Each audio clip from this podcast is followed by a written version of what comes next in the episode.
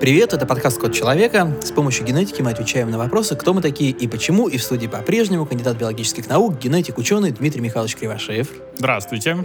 И идейный вдохновитель нашего подкаста, продюсер Марта Никоян. Всем привет. Меня по-прежнему зовут Илья Ракитин, и сегодня мы собрались здесь для того, чтобы записать спецвыпуск.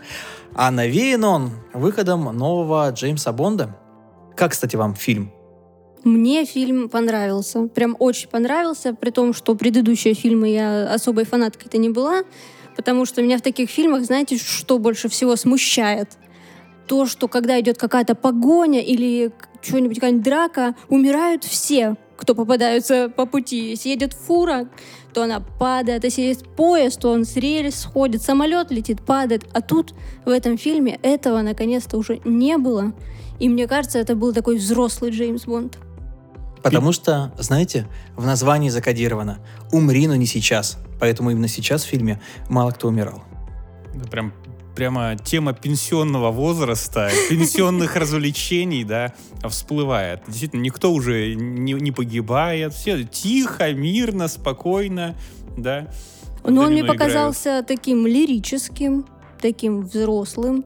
И мне кажется, что там тема личности как бы вот личность, она уже имеет какую-то цену, это уже не то, чтобы вот оружие массового поражения, а тут оружие точечного поражения, и вот это как раз меня и как-то подкупило, что нужно писать серию про этот фильм.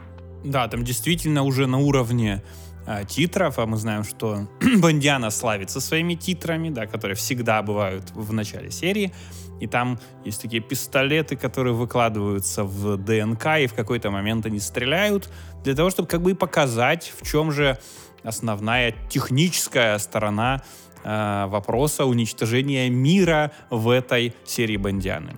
И вот именно поэтому нас и заинтересовало. Там у нас оружие точечного поражения, которое сделано на основе ДНК.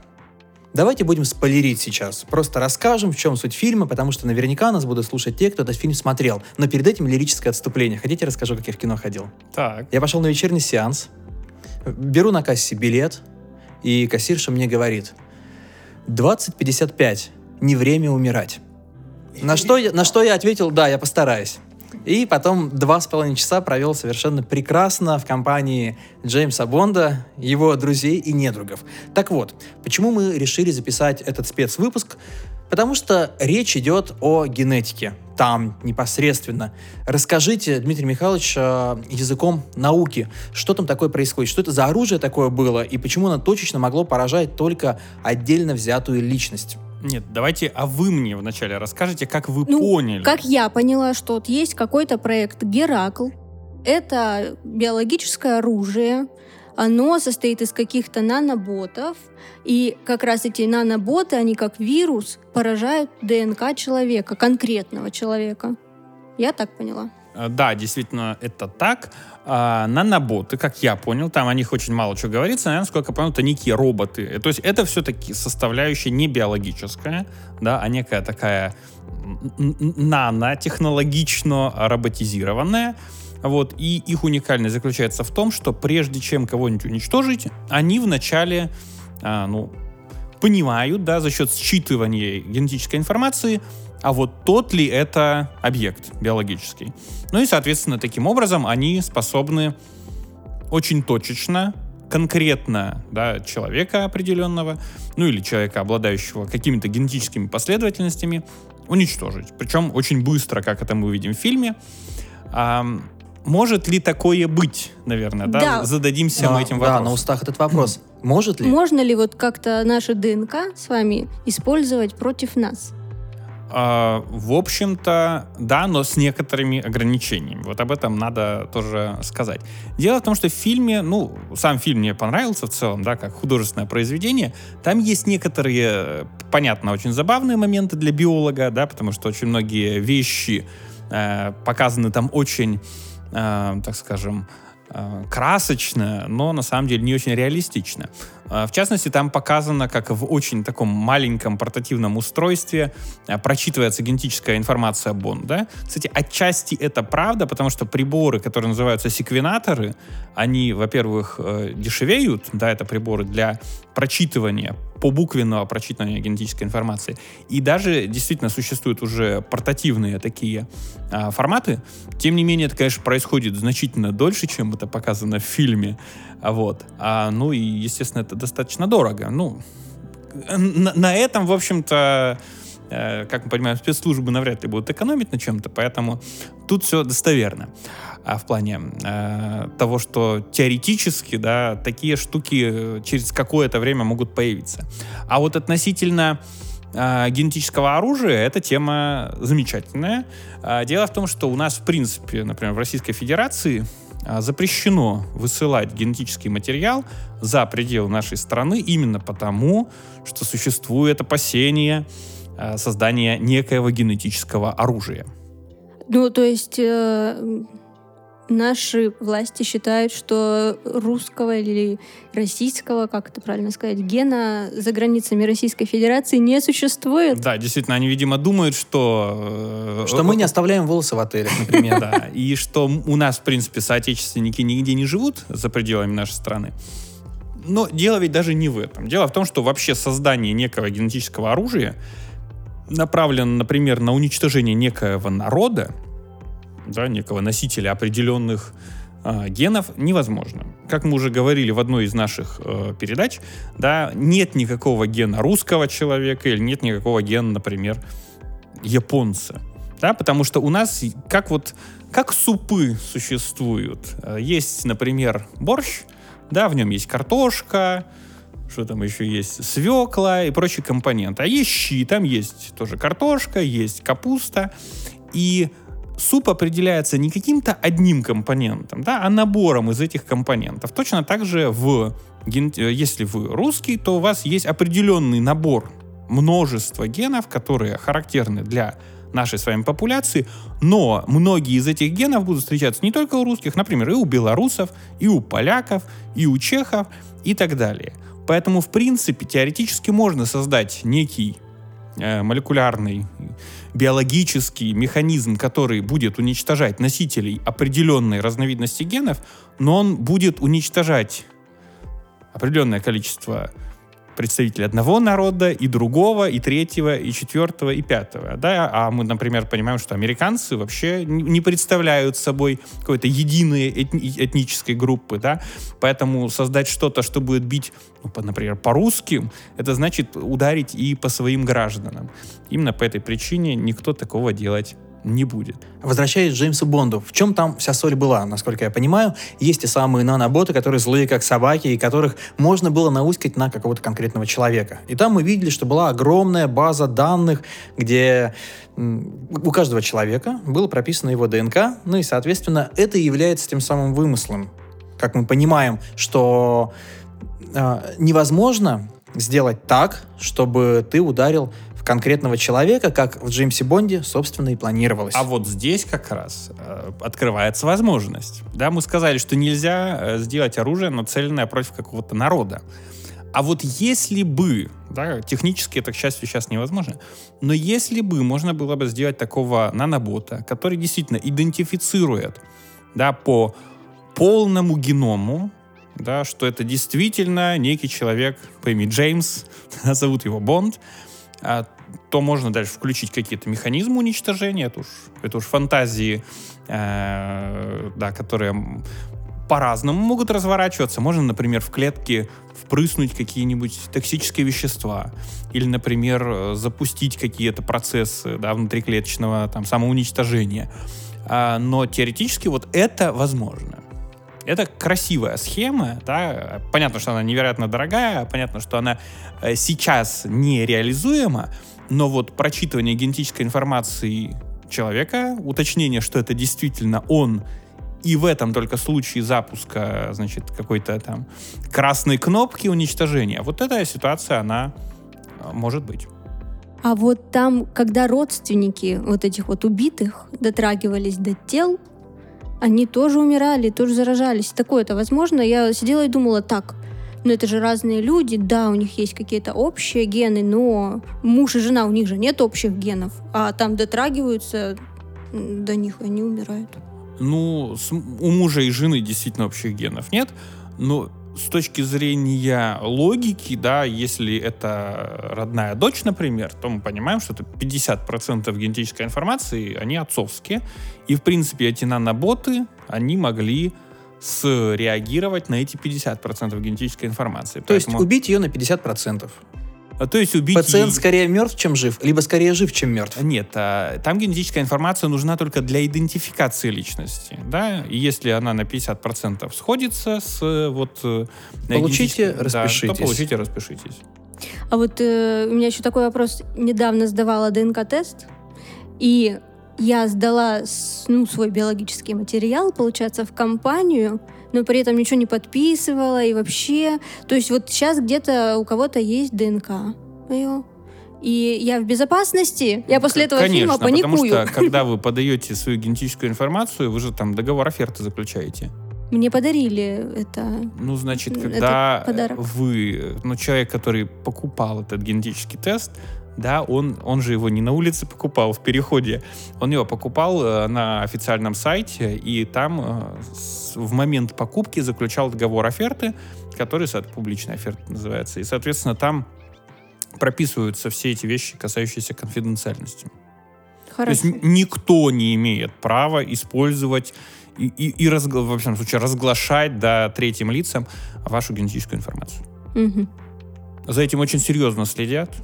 Как вы думаете, э, режиссеры, э, сценаристы Джеймса Бонда, они предугадали как-то вот эту всю ситуацию, связанную с э, оружием точечного поражения, либо это все витает в воздухе? Потому что мы понимаем, Джеймс Бонд снимался еще до коронавируса, потом началась вот эта история с коронавирусом, и многие считают, что это заговор кого-то, и вирус этот вырвался из секретных лабораторий, а не какая там летучая мышь его не приносила на самом деле.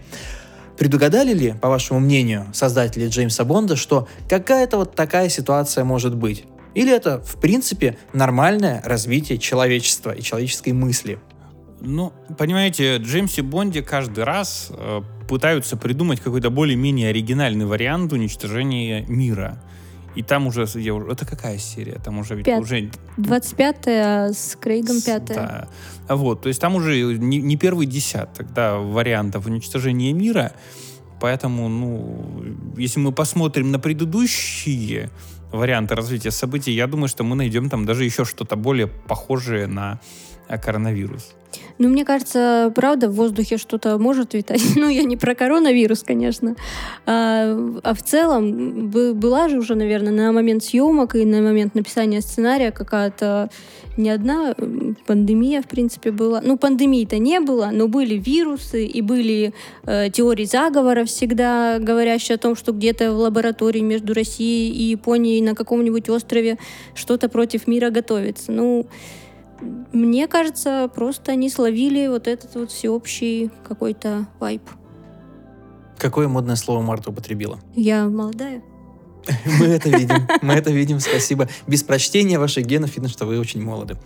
А Дмитрий Михайлович, а вот если вот вернуться к теории заговора и коронавирусу, то вот э, могли бы его искусственно создать в какой-нибудь лаборатории, как вы думаете? Ну, я сразу должен сказать, что этот коронавирус да, он не искусственно созданный, потому что если бы он был искусственно созданный, мы бы об этом узнали достаточно быстро. Практически сразу, да, как только мы исследовали геном его, мы бы об этом сразу бы все поняли. А вот действительно генетический анализ и биоинформатический анализ, он показывает, что этот вирус, он как бы с, с, смылся, да, значит, появился из дикой природы, а вот э, там можно уточнять, откуда конкретно от летучих мышей или от панголинов. А, но мы уже обсуждали, что причина здесь в том, что они, эти животные, все в Китае очень часто содержатся вместе, очень часто э, на очень небольшом расстоянии друг от друга, и люди как бы сами создали условия, при котором вирус он у, на, научается легко перемещаться между представителями разных видов. И мы как бы сами тем самым под, под, подстегнули его да, к тому, чтобы он проще поступал в клетки человека. Дело в том, что вирусы, они очень... Эм, у них достаточно тонкая настройка, да, то есть они не, не в каждый организм и даже не в каждую клетку организма могут проникнуть. И для того, чтобы они это научились делать, э, требуется достаточно долгое время. Люди, создав вот эти условия на рынке, они это все, значит, провоцировали. Но теоретически, теоретически создать а, вирус, который будет э, более опасен, да, искусственным путем, и опасным, и более заразным, это возможно.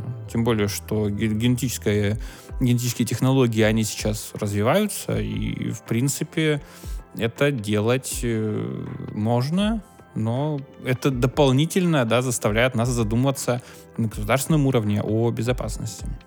Давайте вернемся к Джеймсу Бонду. Можно? Можно. Джеймс Бонд в конце умирает. О боже, спойлер. Как думаете, может ли, мог бы быть такой вариант, что Джеймса Бонда из его ДНК восстановили бы? Вообще без проблем. Фух, продолжение будет. То есть это типа клонирование или... Ну, я думаю, что там наверняка где-нибудь что-нибудь наморожено уже. А если вот человека или... Ну, да, ну ладно, не человека, а существо клонируют, то это же... Это что, получается, тоже тот же человек или тот же животное? Нет, ну это, конечно, это, конечно, не тот же самый человек но это его точная генетическая копия. Что значит генетическая копия? Это и характер, и привычки, и внешность? Что? Нет, а, внешность, да, во многом. Ну, то есть рождается точно такой же младенец. Вот точно такой же. Пардон, а можно ли сравнить это с близнецами? Совершенно верно. Рождается однояйцевый близнец. Да, именно так. И дальше уже как пойдет его жизнь. То есть точно такой же жизненный путь ему создать, естественно, невозможно. Вот. Но если теоретически да, помещать его в те же самые обстоятельства, ну там с, с какой-то долей вероятности разовьется что-то очень похожее. Но поскольку создать... Понимаете, в, в этом-то и ирония, да? Создать точно такой же биологический организм можно, а создать точно такие же условия нельзя. Вот. И поэтому, несомненно, вырастет уже что-то другое. Не, погодите. То есть, например, если клонируют овечку, помещают ее в тот же сарайчик, да, ну, где живут овечки-то?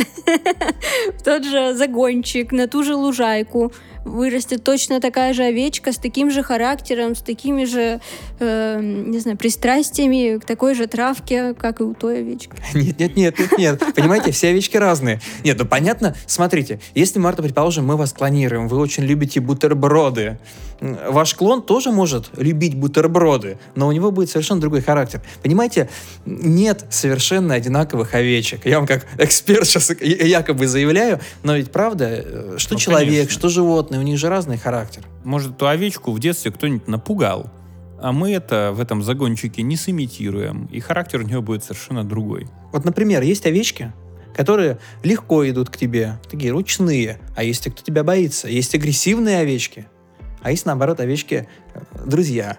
Кто знает, какой жизненный путь уготован той самой клонированной овечки. Смотря какой, какой будет, будет фенотип у овечки. Абсолютно верно. Видите, к первому выпуску нашего подкаста мы с вами вернулись. А давайте мы сейчас а, с вами пофантазируем и попробуем представить 26-й фильм о Джеймсе Бонде. Во-первых, хотелось бы спросить вас, как вы думаете, выйдет ли он? А во-вторых, кто может быть новым Джеймсом Бондом? Может ли это быть, а, например, девушка? Ну, ведь была версия, да, что следующий Джеймс Бонд — это Э, ну, во всяком случае, не Джеймс Бонд, да, а именно агент 007 чер- чернокожая девушка, но мы видим, как в этом самом фильме этот э, момент достаточно неплохо обыграли. Я за традиционных Джеймсов Бондов. Мне кажется, сейчас вообще, не знаю, меня закидают гнилыми тапками, но мне кажется, что Крейг для этой роли слишком пролетарский Э, вот, э, вид внешне имеет. Мне нравился больше Пирс Броснан, или Шон Коннери, или Дэвид Мур. Джон Мур. Может, Дэми? Дэми, нравится Мур мне. мне тоже да, нравится. Да, да. Вот в этом действительно мы сходимся. Нам нравится Дэми Мур.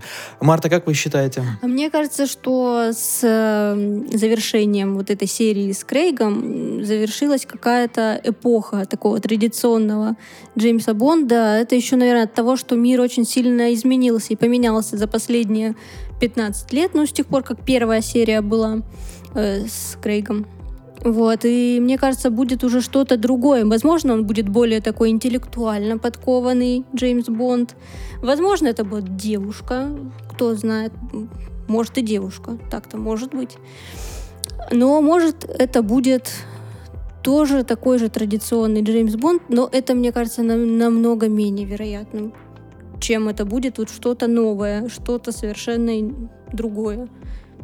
А вы знаете, за что мне нравится Джеймс Бонд в исполнении Дэниела Крейга? Мне кажется, что он стал человечным за вот этой маской агента с двумя нулями, который ходит и убивает всех, спасает мир. Скрывается человек, у которого есть точно такие же проблемы, он рефлексирует, у него есть свои травмы, и просто близок он нам.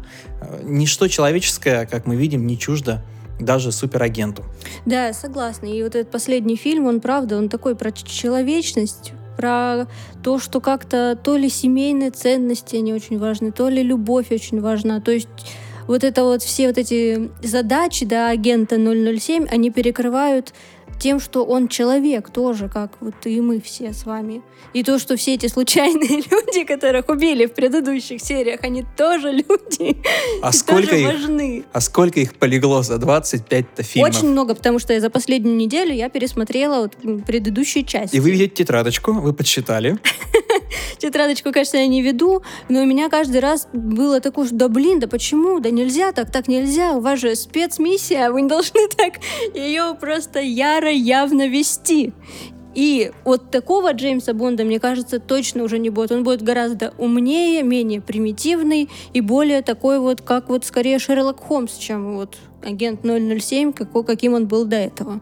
Ну да, забавно, он же постоянно звонит и спрашивает. Вот в этом фильме, да, там чернокожая вот эта девушка, она звонит и спрашивает. Мне нужно разрешение на убийство. Да, помним, да? А как пустить поезд под откос, так не нужна, можно подумать. Да, да, вот именно, что вот эта вот личность, которая вышла на передний план, она, мне кажется, уже никуда и не уйдет. В общем, гуманистический посыл. Правда, мир поменялся, поэтому... А еще можно пофантазировать вместе с вами. Есть ли у вас в голове а, тот список актеров, которые могли бы сыграть Джеймса Бонда, например, или вам хотелось бы, чтобы они сыграли, или, может быть, те актеры, которые уже постарели и не могут сыграть Джеймса Бонда, но вы так представили бы, какой бы Джеймс Бонд получился интересный в их исполнении. Быть может, кто-то приходит вам на ум. Вот вы когда сказали о некой элитарности, мне сразу почему-то вспомнился Бенедикт Кэмбербэтч, который, быть может, и был бы таким интересным Бондом. Я сейчас подумал, Джуд Лоу был бы чрезвычайно интересным Очень Джеймсом классно, Бондом. тоже о нем подумала. Да, но ему религия не позволяет. Но и возраст. Вот такая ссылочка к молодому папе только что у меня была.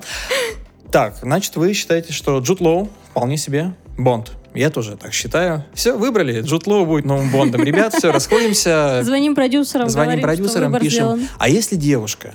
Как вы себе представляете девушку агента 007? Это может быть а, вот та самая типичная девушка Бонда на каблуках, в платье, вся такая изящная или красивая, либо это наоборот будет а, такая огонь, бой, а, дама. Главное, чтобы шпильки были и отравленные. Мне кажется, это должно быть что-то среднее. То есть это не должна быть девушка с декольте и на шпильках, потому что это, ну, это ненормально. Не может женщина на шпильках драться. И декольте тоже будет мешать в драке. Но должно быть что-то среднее. Вы знаете, Она Марта, должна быть и красотка статная, и такая поражающая своей внешностью и одним взглядом, но и в то же время она должна быть адекватно одета для драки. декольте в драке — это отвлекающий маневр. Возможно, но может случиться что-то непоправимое, Что-то шокирующее. что-то шокирующее и неприличное. И, и вот в ступоре все враги раскидывай по одному. Выходит, помогает декольте в драке. Кстати, и помните того самого персонажа, девушку из американской разведки, которая говорила о том, что она, да, я вот тут буквально пару месяцев э, только готовились к этой миссии, и мне очень понравился этот персонаж. Мне тоже классный, классный персонаж. А вам, Дмитрий Михайлович? Ну, такая нормальная, интересная девушка. Наконец-то что-то человеческое, Дмитрий Михайлович, мы от вас услышали, не научным языком сказанное. Ну что же, время нашего выпуска подходит к своему логическому завершению. Напоследок, что вы хотели сказать? А я полагаю, нам нужно сделать выпуск про генетику в кино. С удовольствием. А давайте, может быть, наши слушатели отправят нам фильмы, в которых вот есть какие-то вопросы генетики, и где бы они хотели узнать, правда это или такого вообще не может быть, и это все вранье-вранье. Да, давайте. Прекрасно. Друзья, ссылочку на нашу почту мы оставим в описании этого выпуска. Пожалуйста, отправляйте нам фильмы, в которых есть э, связь с генетикой, и Дмитрий Михайлович с удовольствием ответит на все интересующие вас вопросы. Ну, а мы по традиции говорим вам большое спасибо за ваши комментарии, оценки. Ну и, конечно, не забывайте рассказывать об этом подкасте вашим друзьям, родителям, учителям биологии. Спасибо большое. Всем пока. До новых встреч. Пока-пока.